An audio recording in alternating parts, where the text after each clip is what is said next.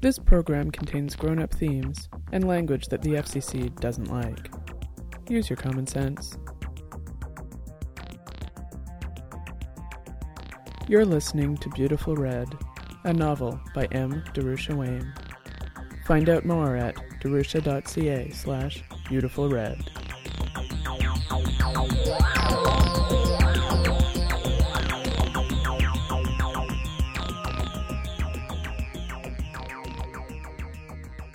Eight.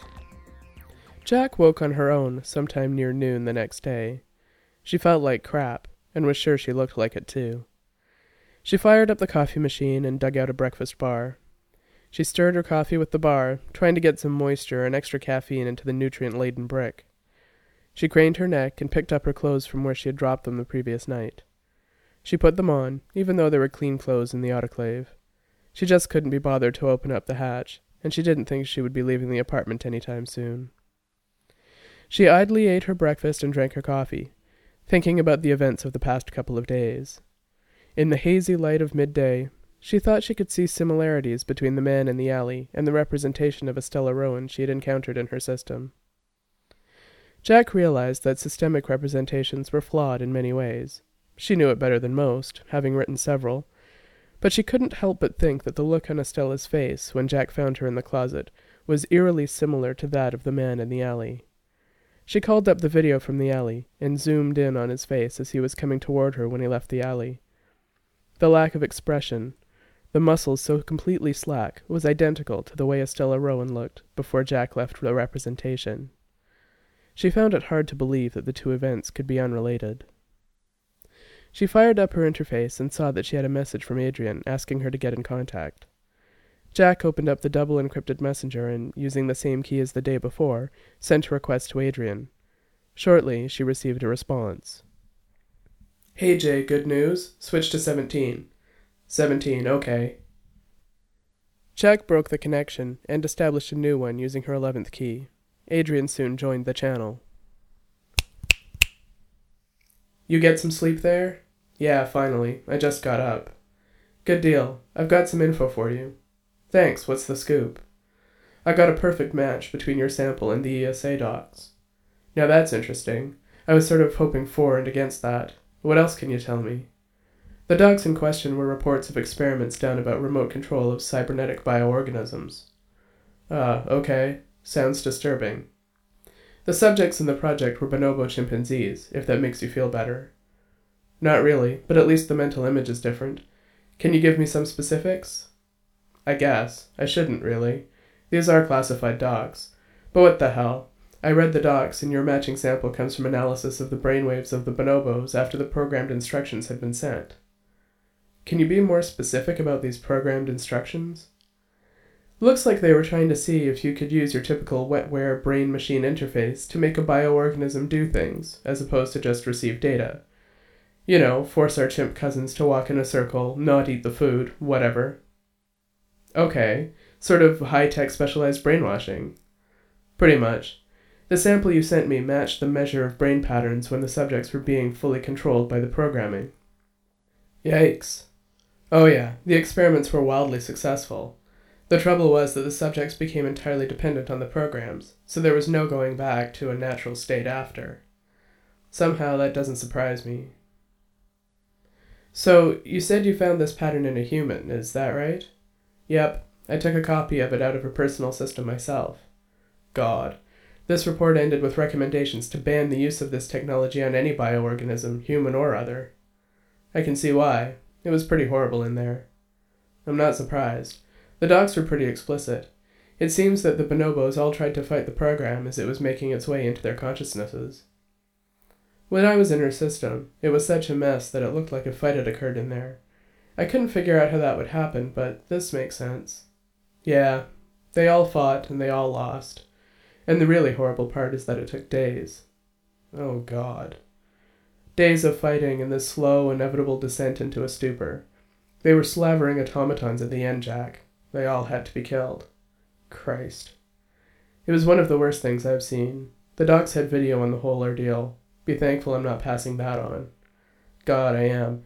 Thanks for finding it for me, eh? I'm really sorry you had to see it all, though. Me too. I just feel for that woman. And I have to wonder who's doing this. The ESA docs claim they destroyed all copies of the program they used. For fuck's sake, everyone knows you can't destroy code. Someone will have made a backup somewhere. Someone always does. And then it's in the nets and it's in the world forever. I know, no one ever learns. But that doesn't answer the next question. Which is? What are you gonna do now? God, eh? I don't know. Track down whoever's doing this, I guess. She had a job, didn't she? Why not go to the authorities? You're kidding, right? Yeah, I guess. After what you've done, they're more likely to lock you up than look into this. I know. Crap, I never should have pursued this. Hey, you were whining about things being boring. I know. There's an old saying where I'm from. Be careful what you wish for. It might be a goat. Laughter. Thanks for the advice, eh? Hey, better late than never. You flash if you need any more help, okay? Thanks. Be careful. Will do. Later. Later. Jack disconnected and shook her head in shock. She was afraid that Estella had been violated in some way, but was leaning more toward the idea that it was a physical assault, which had led to a mental breakdown of some sort. That there was some way to fix it if she could just find her physical whereabouts. Now she wasn't even sure if it was worth trying to track down her body. This was all getting to be too much. She was just a security officer class 5. She wasn't really equipped for this. She lay down on her bed, still wearing yesterday's clothes, and thought about crying. She wasn't much of a weeper, and the tears didn't come, even though she thought it might make her feel better. Some kind of release of the tension. She thought about sex. One of her usual partners would certainly be available if Jack just went online and asked, but she couldn't bring herself to find someone when she was in the midst of all this horror. She finally just screamed into her pillow, beating it with her fists and tearing at her sheets. She finished beating up her bed after about two or three minutes, and collapsed amongst the rumpled sheets. Without even thinking about it, she fell asleep. When she woke, only a few minutes had passed, but Jack felt more able to cope with the situation. She got up and sheepishly straightened her bed. She changed into clean clothes and decided to get ready to do something. She still had a day and a half before she had to be back at work, and she was filled with a sense of obligation to solve this problem. She owed it to Adrian, who'd risked serious trouble with several versions of the cops to get the information Jack needed, and she owed it to Estella Rowan. Jack got down to work. She meticulously picked apart the code left behind by the intruders at Byside, running every single line through the nets, looking for possible authors. She followed the path of the intrusion back to the other end, the originating end, hypothesizing and guessing where there were gaps in the information. She cross referenced, indexed, filled in the blanks, and made progress. Eventually, she narrowed it down to a shadowy group called, variously, the Red, the Society for Creative Anarchism, and Nowhere Net, depending on the part of the world. They had been blamed for various incidents in many municipalities and corporations, many of which were illegal in some jurisdictions, but there didn't seem to be any coherent understanding of their goals.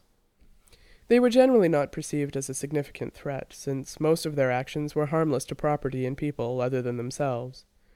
They were really more like pranksters, although a few of their actions had spiraled out of control and caused damage or injury. They were, however, mocked and vilified by the corporate press, since their mandate seemed to be to do whatever fucked up the status quo.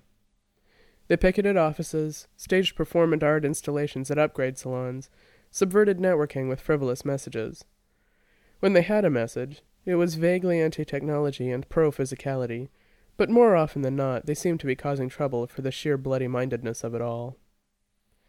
Jack had to admit that she couldn't recall having heard of them before. She had never personally encountered one of their so called actions, and she was not a good consumer of the corporate press. She deleted the Bellis propaganda email unread, and she rarely sought out any of the big corporate boards. She preferred to get her news from real people, whose agendas were obvious and whose pockets were shallow. Since this group tended to converge on the larger firms, their shenanigans didn't make the news outlets Jack frequented. She hit all the big court boards now, though, running searches for all the monikers she'd found for the group. There wasn't a lot to report, and most of it was so full of vitriol and ideology that it left Jack with more sympathy for the perpetrators than the so called victims. Then she thought of Estella, and the sympathy died in her heart. She turned to the opposite side, the underground cracker boards. She had always participated in these boards, the ones that drew those people who skirted and sometimes bodily crossed the line between legality and illegality. At one time, she was a heavy contributor to the community, and she'd built up enough of a reputation under her first net handle that she was regarded as an insider. She could nose around without arousing too much suspicion. She switched identities and brought up one of the more edgy communities. She made small talk for some time, catching up old acquaintances and getting current with the gossip. She spent almost three quarters of an hour just chatting with the group before dropping hints about the SCA, Nowhere Net, and the Red. Mostly the group found them to be at best a humorous diversion, and at worst a problem for serious crackers in the image department.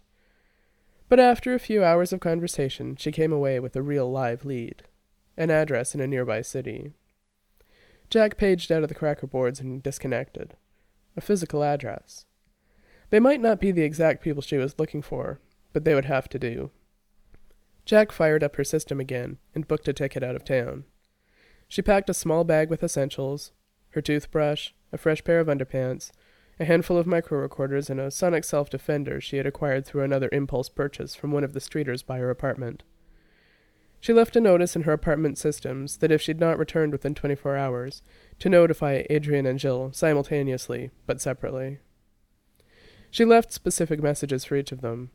She didn't really think that either of them could help her if she got into real trouble, and she certainly didn't expect them to finish off her mission, as that was what it had now become. She just realized that they were the only ones who had any idea what she was up to, and that they might care what happened to her. So they ought to know if something happened. She stepped out of her apartment and stood on the threshold looking back. It really was a pitiful little room. The window looked over the street into the window of an identical little room in an identical building.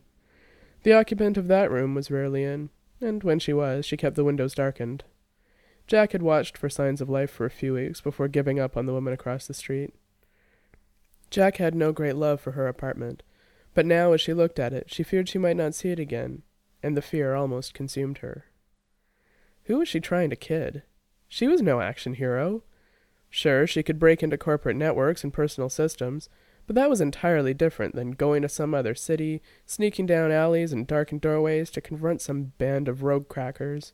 She was a desk monkey, for God's sake. She squinted when she saw an unshaded light bulb. She essentially lived entirely online. She didn't even know what her best friend looked like, and until this moment she hadn't even thought that this was strange. She wasn't equipped to be fighting weirdos with brainwashing programs. She couldn't possibly succeed. Ah, fuck it, she thought, and turned and walked out of the apartment and headed to the train stop.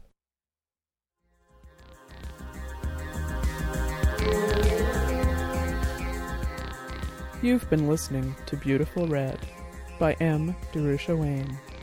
Find out more at darusha dot ca slash beautiful red or subscribe for free at podiobooks.com.